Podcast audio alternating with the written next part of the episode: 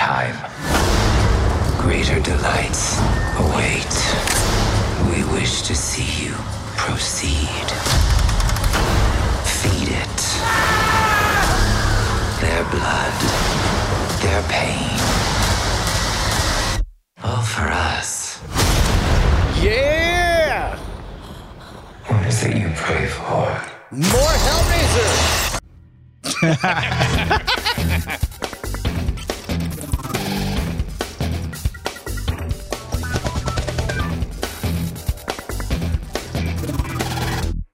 What is it you pray for? Cord Killers, the show about watching the stuff you love when you want, where you want, however you want. I'm Tom Merritt. Hey, Stephen King once said, I have seen the future of cutting the cable cords, and it is called Cord Killers. I'm Brian Brushwood.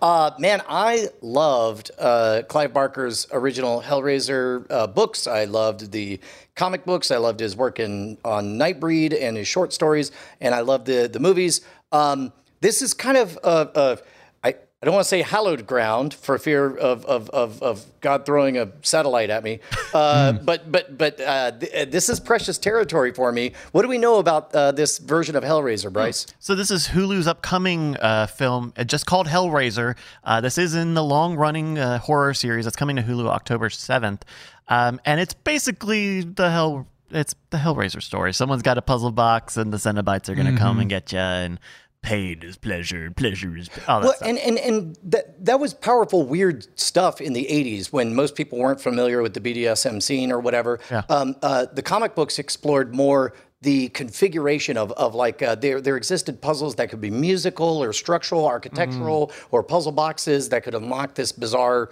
Cenobite world. Um, I I wonder if in this modern age where every subculture is a Reddit search away, whether or not this movie will have the punch that the original did for, for its hmm. novelty of exposing a mm-hmm. strange, different world. Well, and also we've, as you've mentioned, have experienced this story many times. You know, so it's not like this is the first telling. So it has to differentiate itself somehow be- beyond just the story itself. I, I think uh, one of the latter ones even had like a giant space station that was one of the puzzle boxes. right? Hellraiser in space? Yes. Yeah. No, Okay, it was a pretty cool. giant. It was, it was it was about the size of those asteroids that we just watched. That- get I was going to say one of them was called Dimorphos, and you had to throw something at it to break it apart. So. Yeah, but to aim, you have to have a primary target. Oh. Mm, let's We should have go one of there those. now. Oh, just- Now, we're not going to try to tell you everything Netflix announced at Tudum or Tudum uh, this weekend because they announced too many things. Uh, the, good job, Netflix. We're not going to talk about everything you announced, uh, but we will do a lightning round of some of them that caught our eye. Uh, and if we miss one that you would like to talk about, well, cordkillers at gmail.com. Uh, send us an email. Here goes. Uh, trailer for Enola Holmes 2, Henry Cavill, uh, Millie Bobby Brown, coming November 4th. And Enola uh, starts her own detective agency, Brian.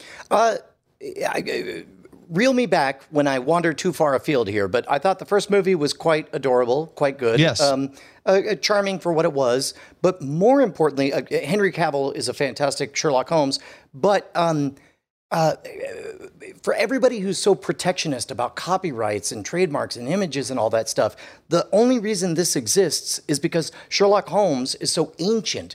Imagine if we were able to tell these kind of stories about Star Wars at a high school, but of Yeah. course, you know, we have restrictive laws that make it difficult. So I, I, I, I want to support this, if for no other reason than to remind people that reinventing things is a is a wonderful way to tell new stories in a familiar format.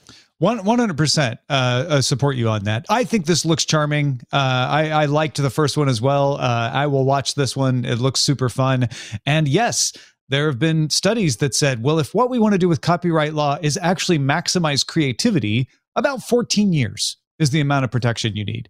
That makes sure that you can you can capitalize your original creations enough that you don't get dissuaded from making them, but then foster other derivatives uh, of off there. I mean, Now, you, you, you, you realize that means that you and I get to do uh, Cord Killers as a Fight Club movie, and uh, you know, like like like all the stuff that opens up becomes incredible.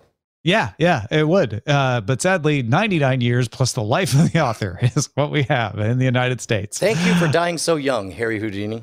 Uh, spy thriller called Heart of Stone, starring Gal Gadot, has a teaser that's coming sometime next year on Netflix. This was more of a like, here's why we made it and what we wanted to do kind of thing, rather than than just scenes from the movie, though. Uh, there was a great moment because this vignette actually starts off with looking like a trailer. And it says it, on the moment when they say, What we do is too important. And then it cuts without explanation to clearly a movie set and somebody Uh-huh. running and jumping through a window or whatever. And I thought, Oh, this is hilarious. Pretending like Hollywood matters and that making movies is important. I love it. And then it turned out to be like, no, they're actually just making this movie. And I got a little Yeah. bit sad. uh, I don't know. I love Gal Gadot. Uh, I tend to enjoy Netflix's cheesy action movies, and if this one just ends up being another cheesy action movie, I'll have it on in the background, play a video game while I watch it. I will. I will vouch for me. I'll vouch for the fact that if they, if what they set out to do was to convey, we are making big budget, high, you know, production value uh, action Yes. things. It definitely is communicated in this. Yeah, yeah. Uh, there's a clip from Queen Charlotte, a Bridgerton story, a spinoff of Bridgerton focused on, well, Queen Queen Charlotte. Uh, that's coming next year. I wanted. Uh, it's it's a fine little vignette. It's a cute scene. Yeah, Yeah. uh, You know that kind of cute scene that you predict in the first ten seconds and then have to sit through two more minutes of. Oh, I did. It it caught me off guard. I was like, Oh, really? Oh, oh, because I don't know any of the Bridgerton stuff. I was like, oh, that's just a guy. I don't know. She's looking. I don't know. He's Uh, a young. He's young for a king. He's the young Pope King. Yeah, uh, uh, the young Pope King. Yes. Uh, okay. No, I, I, it, it- not for me, but looks good for what it is. What do you think, Yeah. Tom? Do you watch Bridgerton? Right? I watched the first season. I never did get around to watching the second season yet, though. Oh. So I know about Queen Charlotte, but I, I don't know all the things that happen. And this, honestly, uh, this reference is going to be lost on pretty much everyone. But this absolutely reminds me of a Chinese series called The Eternal Love, not the Ten Mile Peach Blossom one, but but the the the ten cent uh, cheap one uh, where she's like trying to jump over the the wall. Anyway, yeah, that's that's what it reminded me of. Yeah. So I was thinking the exact same thing. next Tom. thing. We have a new clip from the Addams Family series Wednesday coming November 23rd. And I'll tell you, Brian, I am enamored uh, of this performance of Wednesday. I'm really looking forward to this. It's definitely uh, counter programming to everything we've seen of Wednesday because she's always been aloof and sort of uh, standoffish, very uh, uh, not unlike my one of my uh, my daughters, uh, and uh, um, to see her engaged, enraged, and lashing back at her parents is an interesting twist. Uh, also, uh, if if you're going to subdivide the Addams Family franchise, uh, you could do way worse than just Wednesday and a hand. Uh, I, Yeah. I, I, I thought it was pretty good for what it was. Um, I, I'm still too cautious. I've been burned by various Addams Family spin-offs before. I, I've I've watched all the trailers and teasers of this so far, and uh, so far I have not seen anything that that makes me not want to try it. Put it that way. Yeah, we'll Yeah. we'll see. Uh, but yeah, this this thing with Wednesday like berating thing uh, is awesome. Well, uh, one quick side note: um, uh, the the one thing that that that kind of put me off is what I always loved about the Addams family is that they were so accepting of their own weirdness because none of them are necessarily very supernatural. They're just very accepting Yeah. of everything. So. Um, Again, it was kind of counter programming to see Wednesday, even with manufactured teenage angst, Right. uh, lashing out against her parents. But but again, uh, as the father of two teenage daughters, uh, I understand that's a real thing. Sure. I bet you do. Um, there's a behind the scenes look at Guillermo del, Guillermo del Toro's Pinocchio. This is the one that does not have Tom Hanks in it. Uh, if you're trying to keep those straight in your head, uh, this one comes to Netflix December 9th. Uh, man, more evidence for my uh, eliminate Oh, right, copyright on everything. Tell as many different versions as you we can. We have competing Pinocchios here. Yeah. Uh, Jennifer Lopez is an assassin in The Mother coming out in May. Um, we we're not given a lot outside of expensive set pieces and Mhm. the vague sense that this is either a former soldier or active soldier who is just going to straight up murder whoever gets close to her daughter or whatever. Um, y- y- Not a lot there. Yeah, there's there's not much there outside of a vague Yeah. sense of maternal badassery, which I'm here for. Yeah, it, it, it wasn't a lot, but what I got out of it is Jennifer Lopez is going to be a very nurturing mother, hence the name, who is also a badass who can shoot people. Uh, and frankly, I kind of like all those things. So, so far, so good. Uh, Can't wait to see more. Uh, the Witcher Blood Origin, which is a prequel. So, no Henry Cavill, no, no Witcher, but Michelle Yeoh. Uh, and that arrives December 25th, uh, just in time for Christmas. Uh, I, I'm outside of the the Witcher sphere, but uh, the, one article I read uh, compared it to Netflix trying to uh, microwave their own MCU around The Witcher, which would make sense for how well it's Yeah. done. Um, are, are are are you here for it, Tom, or no? I have not engaged in the animated stuff that they've done, but I have enjoyed the main show. Uh, I also separately huge fan of Michelle Yeoh in so many things. Uh, most recently, everything, everywhere, all at once. Uh, so I will probably go ahead and try this one because I, I, I think it, it looks interesting, but I won't commit to having to finish the series if it's if it's not grabbing me. But I bet I will. I'm gonna guess I will. Uh, season three of The Witcher, the main one, starring Henry Cavill, will arrive this summer. That's it. That's all. no teaser. Just it's coming this I mean, to- summer. You'll to- get it. To be honest, that's kind of a rad flex. That's the kind of move you make when you know you've already won. You know you've earned Yeah. the respect, and all you have to say is season three coming. Yeah, it felt to me like they were like, "We really want you to watch Blood Origin. Coming December 25th. Here's what it looks like. Uh, but don't worry, the the the main one's coming back in the summer. So just hang in there. It's going to be fine." Uh, Jamie Foxx is in another Netflix movie. This one's called They Cloned Tyrone. Uh, also includes John Boyega and Teyonah Parris. It's a pulp mystery caper that is coming soon. Oh my god, did I love this trailer? It, looks pretty great. It looks so much fun. It looks so badass.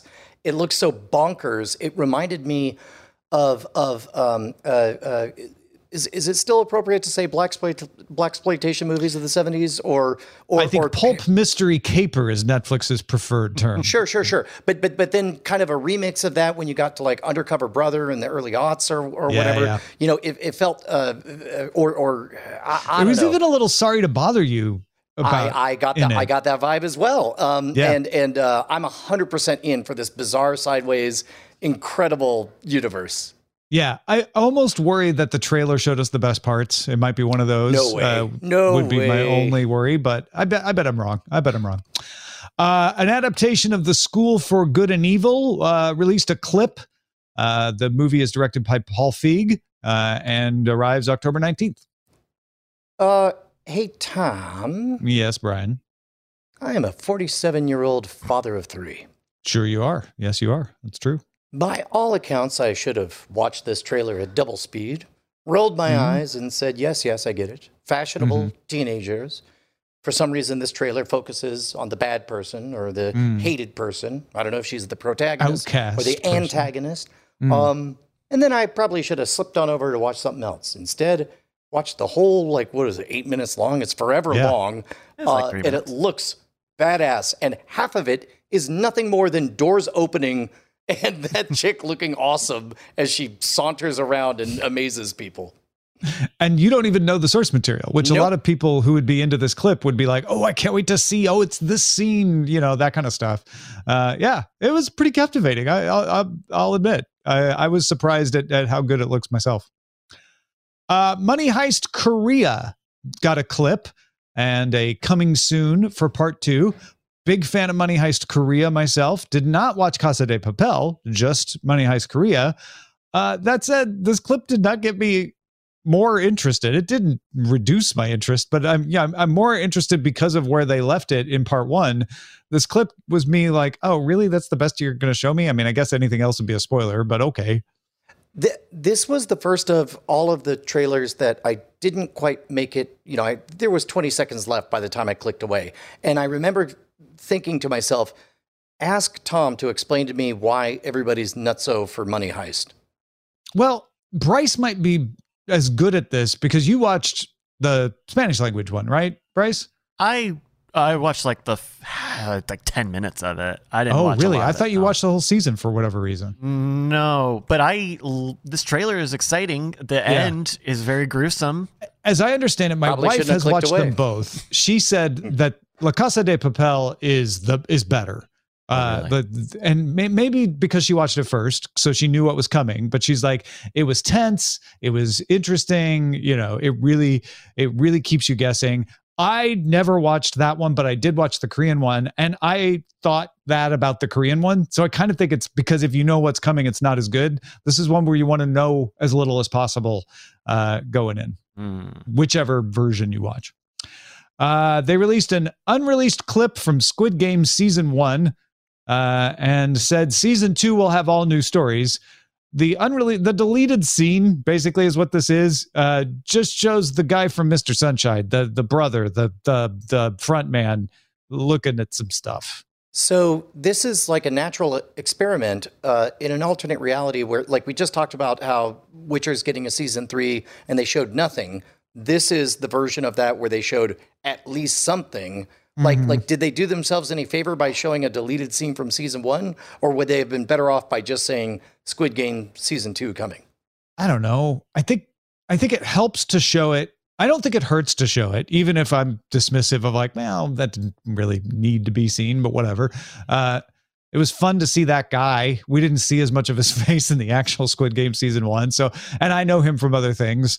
Uh, so I was like, oh, there he is. Cool. And it didn't add anything. It didn't reveal anything, but it did make me pay more attention, which is what they want. Right.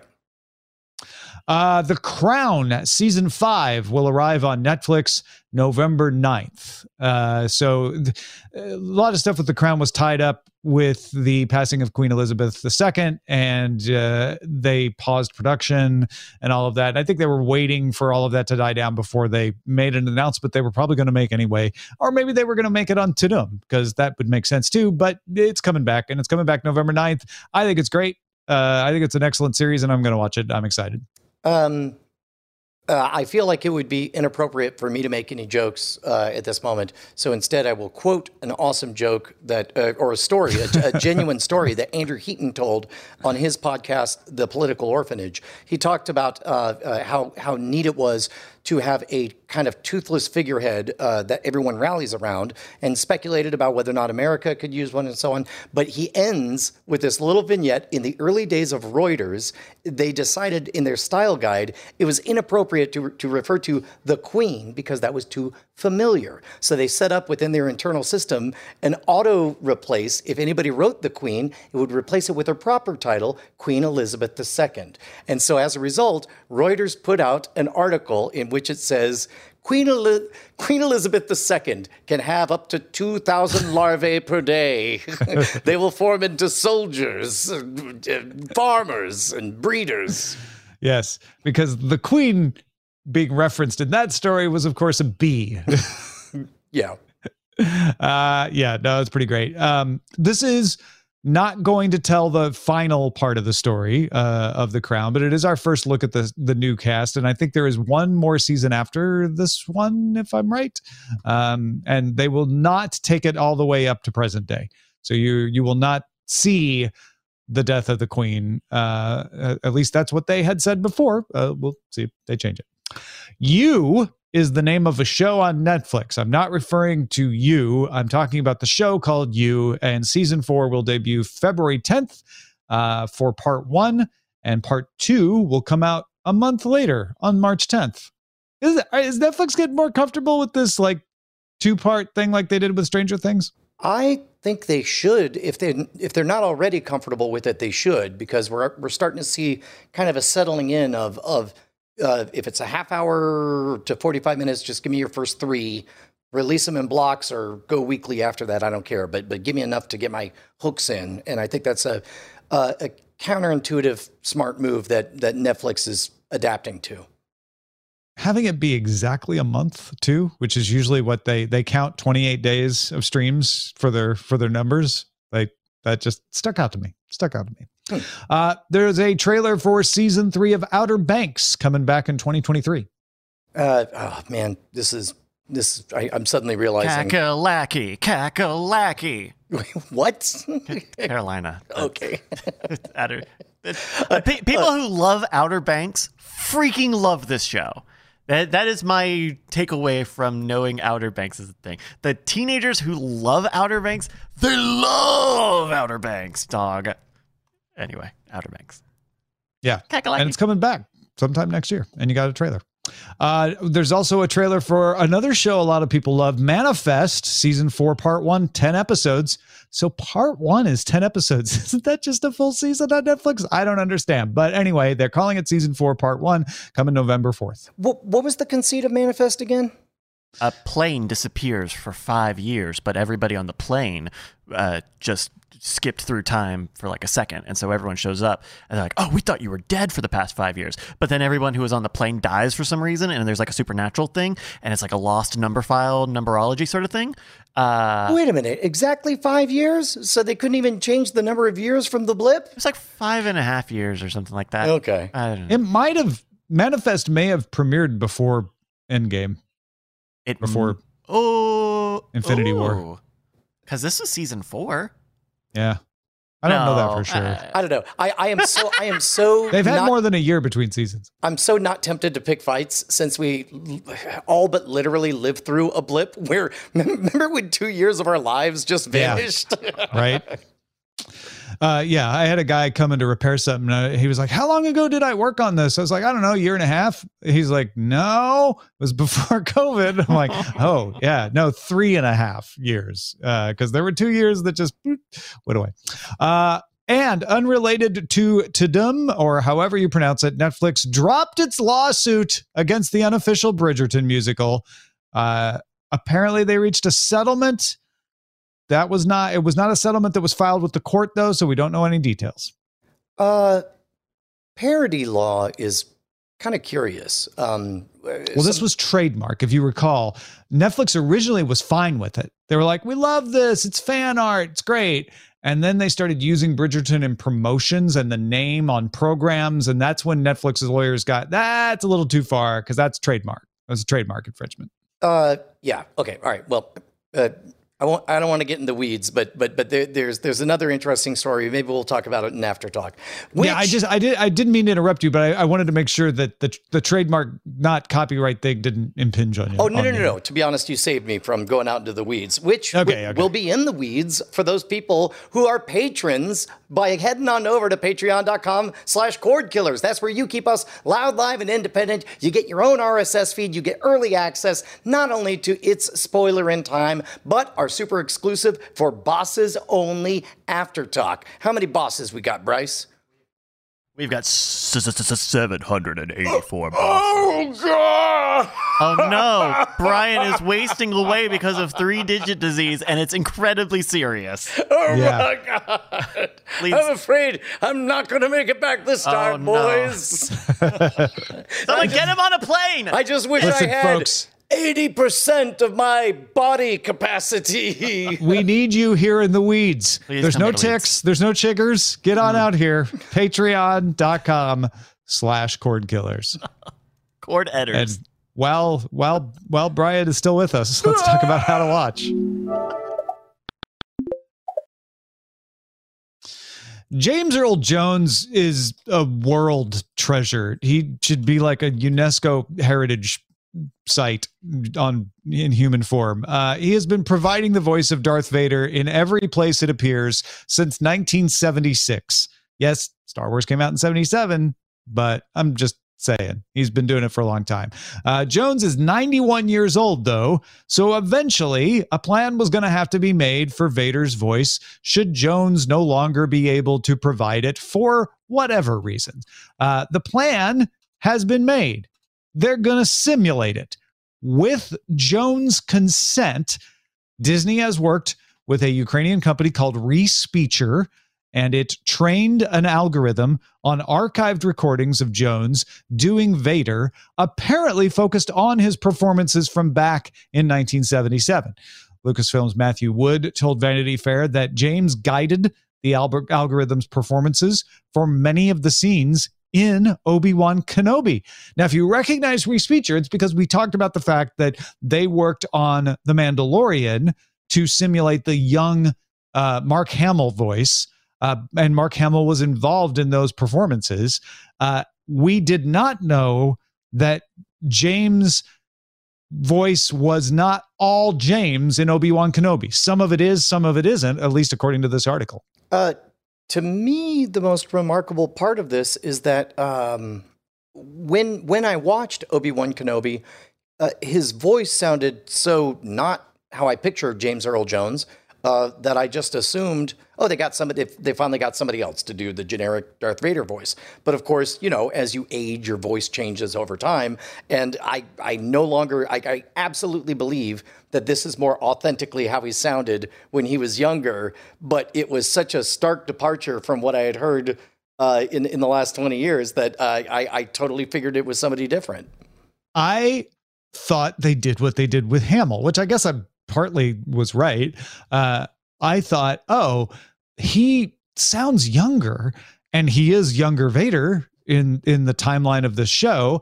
So I guess they just processed what he said to to make it sound younger, which is not new technology. They could have done that, uh, but it's not. It's not what they did. They they gave a trial run to the future Darth Vader, which will be a respeecher algorithm. I need How to, do you feel about that, Brian? Well, I I, I, I, I think I mentioned this once before, but uh, I believe it was in 1986. Uh, I was home from school with the chicken pox or something and watched a PBS Nova special about uh, computer generated imagery and about mm. how like they had this like low polygon count version of Humphrey Bogart. And uh, I remember them saying in the future, Celebrities may license their likeness and voices to be created by computers. And uh, danged if they weren't 100% right. Now I want to track down whatever that special was. I, it's, it's one of those things where, as it happens, it seems wild and, and frontier like. And yet, uh, 40 years ago, it was definitely exactly what we predicted would happen. Yeah, yeah, which is unusual. Uh, I'm glad this is going to serve as a precedent for this. Uh, a lot of times this happens because someone dies unexpectedly. Uh, and you're like, well, uh, what do we do? Uh, for example, keeping it in the Star Wars universe, when Carrie Fisher uh, passed away, and they were trying to figure out, well, what do we do uh, to to put her in the movie? And they didn't digitally recreate her, but they they tried to cleverly edit things that they had already shot uh, for uh, Force Awakens. But but what uh, they definitely did in Rogue One was have a completely CGI Grand Moff Tarkin, and they right. worked with the estate of uh, it's not Christopher Plummer, the the other one. Uh, Peter Cushing. Yes, uh, they, they so so the family was made whole and was was on board for it. Yeah, but that wasn't this. That that was a one-off. We would like to bring this character back. This is James Earl Jones saying, "I authorize that you can use my voice for this character from now on. I will work with respeecher. I will guide the algorithm in this performance so that you know i'm, I'm getting some input into how it works and then you know go go do it uh, in the future. And and i'm assuming that the jones estate will continue to benefit from that which as it should uh, but i think this in five to ten years just becomes boilerplate in every contract eh, you know yep. and and as part of your contract uh, you agree that your your voice can be trained in an algorithm to be used for for future endeavors. And in response you'll get this level of royalties for that. Like uh I, I i'm not saying there won't be any disputes about that but i think this is just going to become standard. I would be surprised if we go straight to you know, early days, you know, you're in your mid 20s and somebody hands you a sucker contract and that's in there.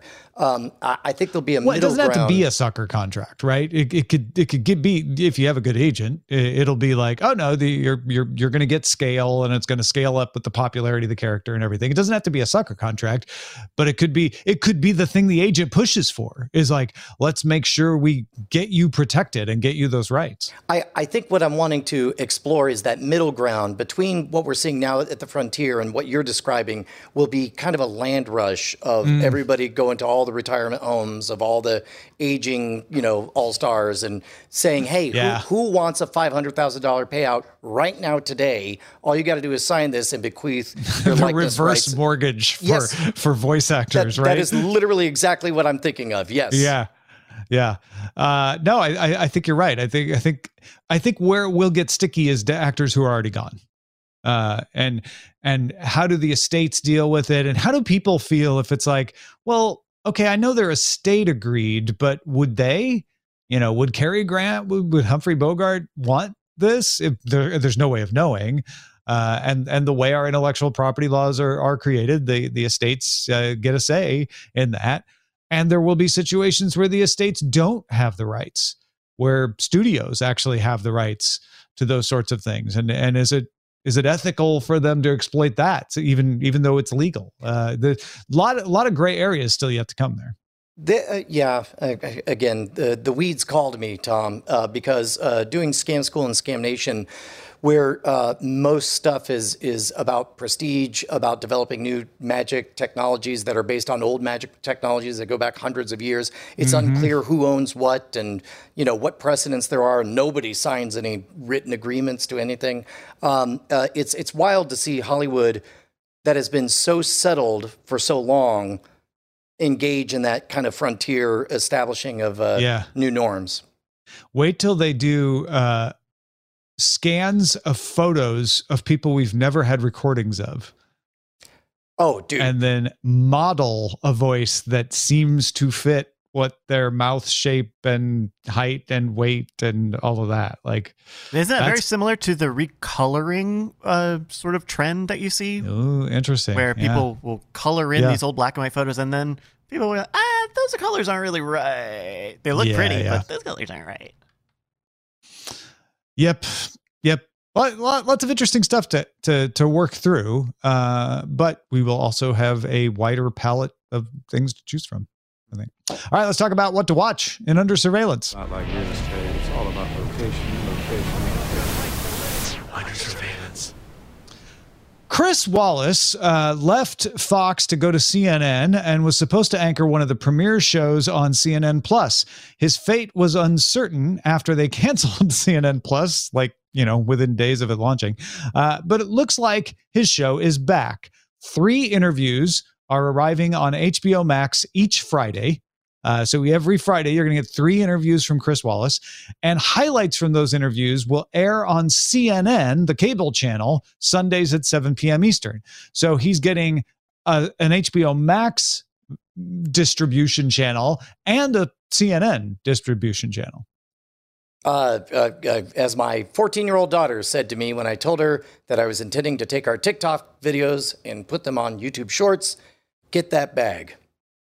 get that bag. Chris. yeah, I I wasn't so worried about what Chris Wallace's bag would look like, but you're right. That's good for him. But now Uh, here we I'm- are talking about yeah i i do i do think it's curious to see what they did with like okay we hired big name talent then all the executives swapped and we've talked ad nauseum on the show about you know the why did you launch cnn plus when you knew they were going to kill it? uh, situation.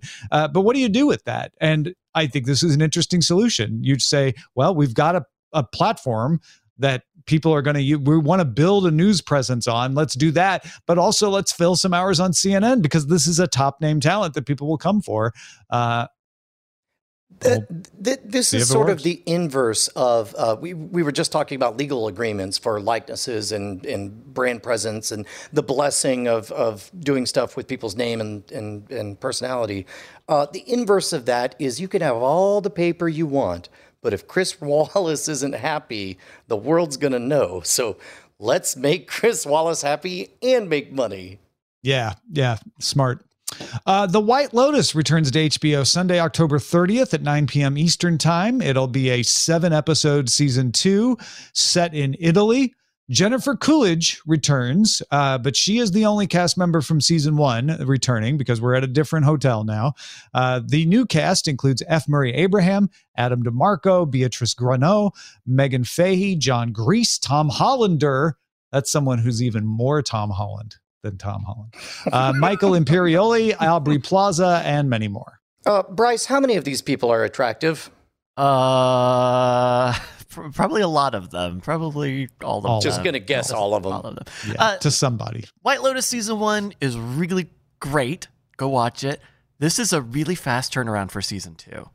I think if it's if it's like season one where they shot it all in a hotel because of COVID stuff, then Yeah. maybe they kind of bottled it pretty quickly. But this is a very fast turnaround. I, I Man, feel I, like. Sunday, I, I thought 30th, season one was a good two years ago, but but then again, we I had thought it was just last year. Yeah. Yeah, it's less than a year ago. Is that Wow. right? Can that be right? Did you Uh, watch? You watched it too, right, Brian? Uh, you know, I watched the first like 30 minutes of episode one, okay. and it Uh, just and wasn't know. feeling it. Uh, July through August 2021. So okay, so wow, just yeah. a little a more little over than a year. year. Yeah. No, wow. uh, uh, uh, uh, point goes to Bryce. Uh, the migration of NBC's back catalog off of Hulu has begun as more shows are now available only on Peacock. Uh, among the shows affected are seasons 1 through 20 of Keeping Up with the Kardashians, though Hulu has a new show called The Kardashians. Uh, that's in season two on Hulu. So those are different shows.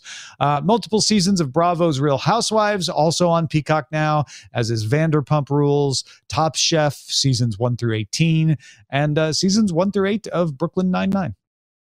Uh, man, I, I, I can't even I can't even speculate how much most people are noticing this. Uh, none of these would, would affect me, Bryce. What about you?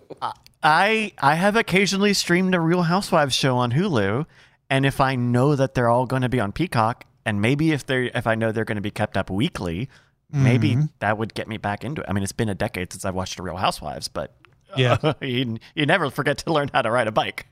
It, I think one of the things that undermined Peacock was that NBC, show, NBC shows were still on Hulu, Yeah. Uh, and and I think uh, when we were watching This Is Us, uh, which is no longer on, but we were going to Hulu for it, even when Peacock launched, and you could watch it on Peacock. So this is a, a thread they had to unwind. This is the modern way to do it. You know, your shows on your platform. Uh, so this is going to do nothing but help Peacock's listener viewership. Uh, but I don't know how much. I don't have a sense of how much. And finally, HBO released a trailer for The Last of Us. Uh, they just said coming 2023. Didn't give us a, a definite date, but this is the most we've seen of it. Uh, it's a it's a good long trailer. Uh, the visual images are shockingly familiar to anybody who's played the game. Uh, it appears to be faithful. I am speaking very carefully as somebody who loves the game a lot and wants this to be good, but uh, uh, I'm scared. Uh, Tom, what did you think? I thought, as someone who has not played the game, uh, it looks fancy. Uh, it looks fabulous. It looks compelling, uh, just like the video game trailers did. Uh, it it seems to capture the mood, from what I could tell. But I guess we'll find out sometime in 2023. Uh, speaking of capturing the mood, Andor episodes one through three came out, and Brian and I both watched it. This is what we had our eyes on, Brian. Uh, I, for one, found it. I'll tell you what, Brian, why don't you tell us what you thought of it? And then I'll tell you what I thought of it after already seeing your text message about it when I started watching it. Okay, uh, uh, so so uh, so I may have affected your expectations going I don't in. think it affected it too much, but it affected the narrative of how I would tell it. Uh, when I was a kid, the first Star Wars I saw was Star Wars, and I I, I was so amazed by the grit and the filth and all that stuff. Uh, as an adult, I go back and I'm like, how adorable that I ever thought this was a gritty, filthy world. Uh, the first ten minutes of Andor struck me because you see overt spoilers for the first 10 minutes overt references to prostitution you see uh, an accidental killing of someone and it's not just that somebody dies because a lot of people die in star wars but never have i watched like 15 to 20 full seconds of tortured trying to resuscitate realizing somebody's dead and then somebody doing the math and realizing that they're alone in a back alley. Like this felt pacing wise more like the shield or the wire or something. And uh, uh, and then ultimately uh, our hero straight up puts a bullet in the brain of a random security guard in a company town. Uh, That's something I haven't seen in Star Wars. And uh, don't come at me with like, what Vader slashes down a billion rebels. That's the point. Is that you you you, you never pause twenty seconds to watch them cry over it. Uh, I, I I enjoyed the first three episodes. I'm sad because I know that eventually we're going to show up at the Empire and all that stuff. But for right now, the fact that for the first time in a long time, Star Wars felt like a big place. And I felt like we were seeing a very small story in a very tiny corner of a very big place with real consequences. And I liked it quite a bit. Yeah, the the text message Brian sent me said the first ten minutes of Andor has some stuff I never thought I'd see in Star Wars. Uh, so I didn't know what he meant by that. It was not a spoiler, and I don't think it in any way affected my enjoyment.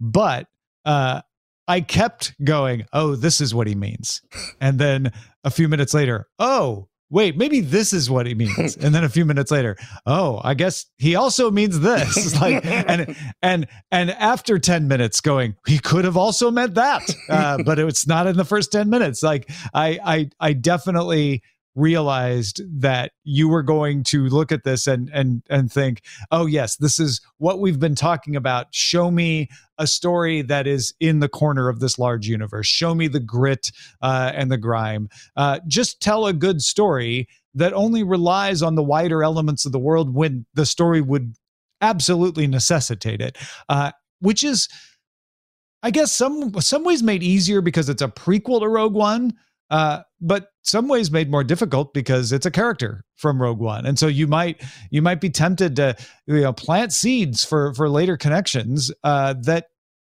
they only did in the very in the third episode, and only by happenstance. In that a character from Rogue One happens to be the person that he would contact about a thing, and you're like, yeah, and there's plenty of other more high profile Star Wars characters they could have used if they just wanted, you know, to to turn my head. That is a guy that is involved in this world and not even involved in the the way that he's involved here, right? This actually gave more depth to that character's backstory by saying, "Oh, okay, so this is what he was doing uh, at that time," And he wasn't talking, going around like, well, as my friends C3PO and Leia always say, like he was, he was just a, you know, he was just a, a gritty uh, person, tr- you know, trying to begin a resistance against the Empire. Uh, this is also the first Star Wars anything that I've seen that uses the official timeline of BBY before the Battle of Yavin. It says Ah, BBY yeah. five years. It's also the first time that we've ever seen somebody read something in that crazy hieroglyph basic thing, and then we saw on screen translated uh, uh, like like you know the the conceit that you see on when somebody looks at a text message and there's a floating Yeah, bubble of what they see. So uh, again, it, it it felt fresh and new and different in ways that I appreciated. Um, All right. uh, but but uh, uh, Bryce, I don't think it landed quite as strongly for you, right? I, I, I didn't watch Rogue One. I don't love Star Wars, so I I threw it on just to see if to see if, and it really didn't. Okay. Uh, it, it didn't beat out, and and like I I think if I was more built into more honed in on that world, um, or maybe just giving it maybe a little more attention, maybe maybe what, trying it again. But I I I. Uh, uh, I was talking with about it on our Discord, uh, and uh, someone was like, "Oh yeah, this these episodes are kind of like a full little arc." And I remember finishing these three episodes and going, "What happened? Did anything happen?" okay. yeah that's interesting because I, I wonder if it was the kind of story that that you were like oh it's just just not the kind of story i involve i i, I like but it sounds like that wasn't it, eh, It- it- I think I didn't have a good expectation, and I still don't have a good expectation of what the show is. I don't know what type of show. Uh. Is it a crime show? Is it an action show? Is it a thriller? Is it? Mm-hmm. I, I, I, uh. it's, I have a hard time putting it in a box, and so I feel a little like between. I'm on the fence still. Here's here's the way I read it: is um, World War II is just about to happen, and you're not a player in the game. You're just trying to make gears in your gear factory on the periphery of the story, but you you you definitely get uncomfortable when you know higher ups in the German government come by or whatever, and so and and you find yourself an accidental and then an intentional murderer, and you just want to clear up your tracks and get back to finding your sister. Yeah, the the finding your sister part is really what the story is about, right? There, Oh. there's a there's a fascistic uh, uh, government uh, that is is crushing you, uh, and your sister is gone, and there's there's a tenuous connection between you know the the difficulties that you're laboring under and the disappearance of your sister, and in your attempt to find her, you run farther afoul. You're a ne'er do well already, but you run farther afoul and have to go on the run. Uh, I will say, until this moment, I hadn't realized that they really don't play the I got to find my sister story up enough. You kind of forget that that's his main motivation. That that's what he was up to that led him into getting into all this trouble. Yeah. Uh, Brian, I know there's uh you're doing a, a rewatch with your daughter too. Uh, oh yeah, uh, uh, I saw the end of uh, uh, Breaking Bad with my daughter, and I insisted that she go in straight into Better Call Saul. Uh, she now has gone back and watched El Camino, but um, I was explaining to her that Better Call Saul has that uh, that conceit of the black and white for the current timeline and the color for the past timeline. And uh, as that happened, the very first episode, episode one, you're seeing black and white uh, Saul Goodman watching his old commercials, and she instantly notices that the reflection in his glasses is in color, which I thought was really cool. I, I think we talked about this in After Talk last week, but yeah. Very cool. All right, uh, Bryce, what should we be on the lookout for? Hey, Nikki sent us a recommendation a little while back uh, and a, a, thought on soaps. Uh, Nikki wrote, "Hi guys, my on the lookout is Pretty Smart on Netflix. I liked it as candy as a candy corn show. Uh, at the Candy Corn Show, it is good for most ages over the holidays, I would think. Uh, uh, yeah, this is a, a Pretty Smart is a, a multi-camera sitcom on Netflix about the, the the smart sister who moves in with the free spirit sister. And and she's not quite so dumb as you think all of these people that she roommates with are, are dumb. And that's the whole thing. But uh but yeah it, it, there's it looks neat. It's a it's an interesting idea for sure. Uh, Nikki also mentioned that uh, a bunch of uh, soap operas ended up on Pluto. This was a little uh, this email is a little older than the news from a few weeks ago about all that stuff moving over to Peacock. But was wondering why uh, when when uh, these soap operas were on Pluto and Peacock, why they only had you know two or three seasons available at a time, especially for these shows that have been around for you know decades, decades and decades of of, of five day a week shows. Um, uh, uh, uh, that was that was uh, Nikki's only gripe. Otherwise, I think Nikki was very excited to see some soap operas. So, thanks for killing the cords, Nikki M in Omaha. Thank you, Nikki. That is pretty smart. It's a show on Netflix. If you'd like to send something for us to be on the lookout for, please email it to us, cordkillers at gmail.com. Thank you. And now Brian will send us something that we need to be on the lookout for from him. Uh, yeah, dude. Me creeping in the shadows, waiting for you to sit down, cuddle up, watch some Netflix. All of a sudden, the window crack, cracks open. That's right, cracks. And I whisper, I whisper, I whisper, um, get ready to buy, buy, buy. And then and you look left, you look right, you're like, buy what? I'm like, some stuff at scamstuff.com, com, com. And you're like, what stuff, spirits? And it's like, and then I say in a normal voice, um, uh, it's not the holidays, but get ready. Until then, uh, make sure to get yourself a computer from Doghouse Systems, doghousesystems.com slash rogue. Spell it right, R-O-G-U-E. Keep us in business and thank the fine folks who keep us powered.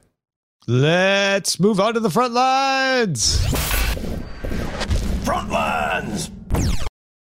The Hollywood Foreign Press Association, the, group best known for putting on the Golden Globe Awards, has reformed uh, their laws, their bylaws, and their membership.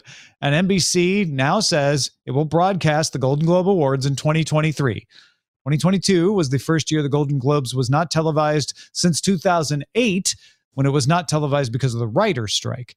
Uh, among the reforms are 21 new members that they say will diversify its membership, 100 new voters, including some from outside the United States.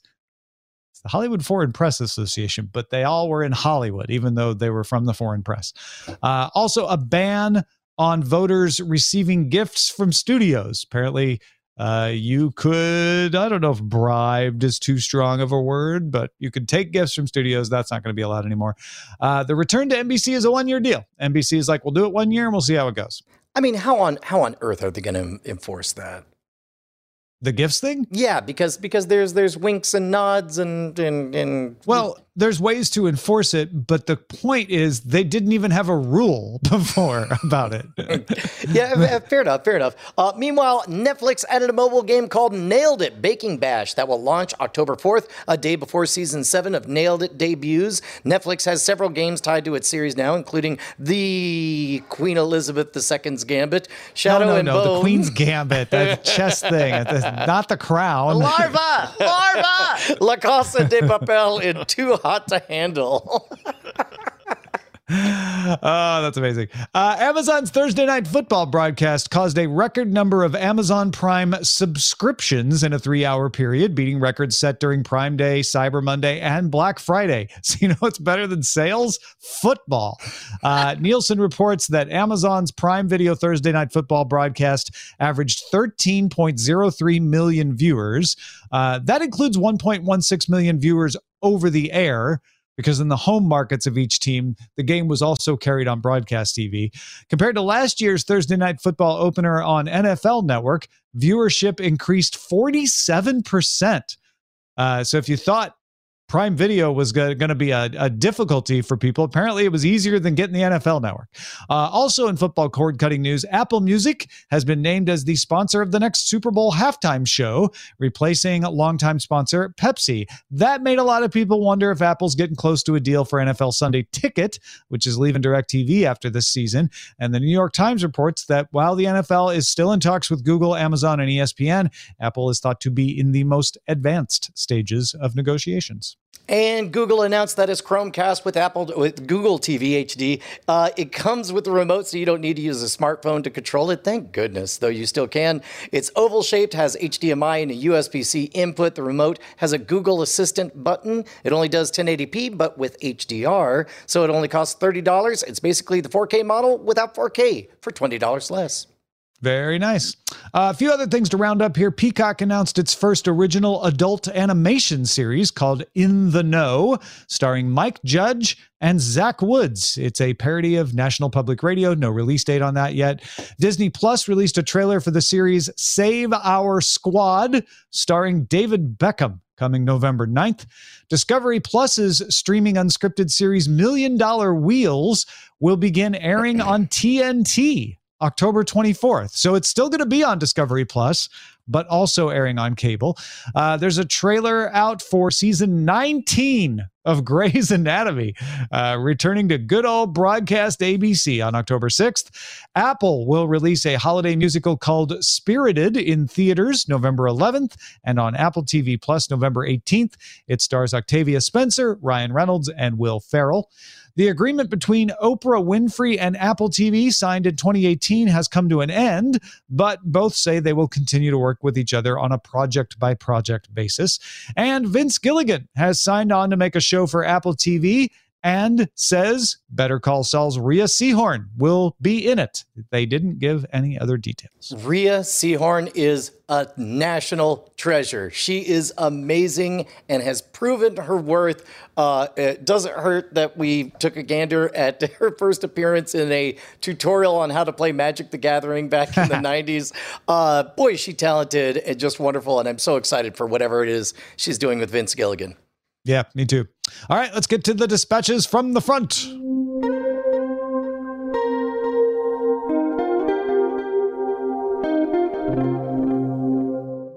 Anthony wrote in and said, Back in 2019, when Disney Plus was announced, I had conversations with my coworker that Hulu would have to become Disney's HBO, a premium, more mature side of Disney for the stuff that couldn't fit within the mouse brand. Turns out I was wrong on that one, as were a lot of other people who thought the same thing.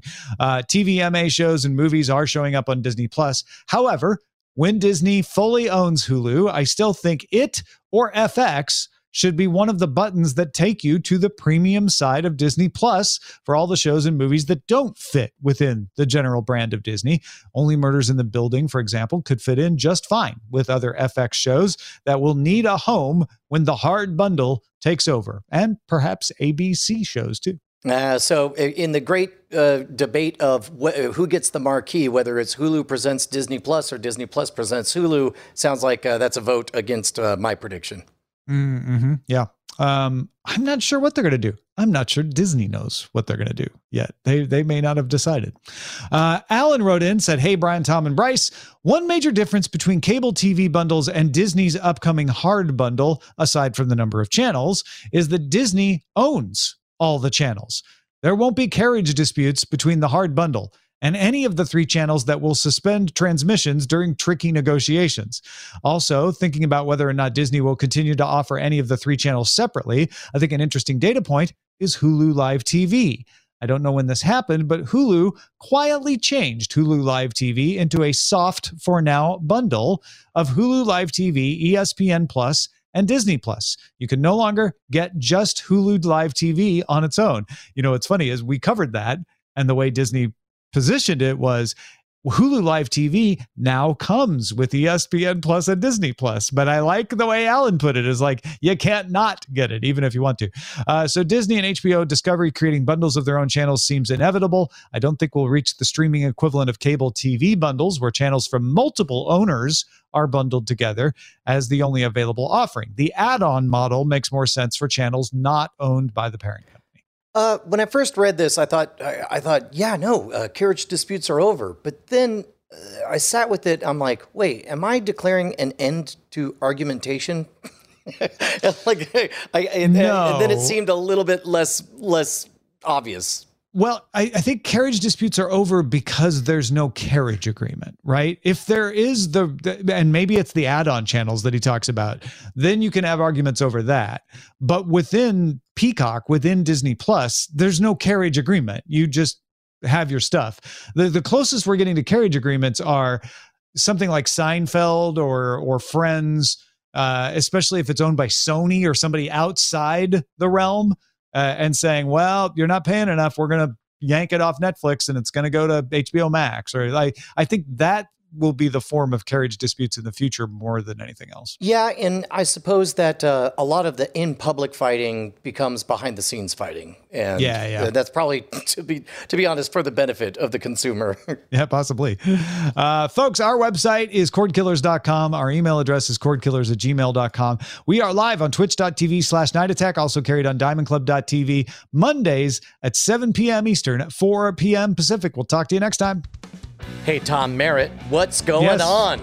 I'm just hanging out here watching this scroll go by. Uh, what are you doing? Trying to set up a bit where we thank our beautiful, beautiful patrons, all these wonderful I'm sorry, names. I'm too distracted looking at these beautiful, beautiful patron names going by. Look at that one. I mean, if you wanted to be one of these people, patreon.com slash cordkillers would be the place to go. I mean, they're scratch they're, they're scratching our itch, like because we're I think addicted. as long as it's consensual, like, we're fine. we're addicted to their money. And love. Might as well face it. Well, God damn it. Diamond Club hopes you have enjoyed this program.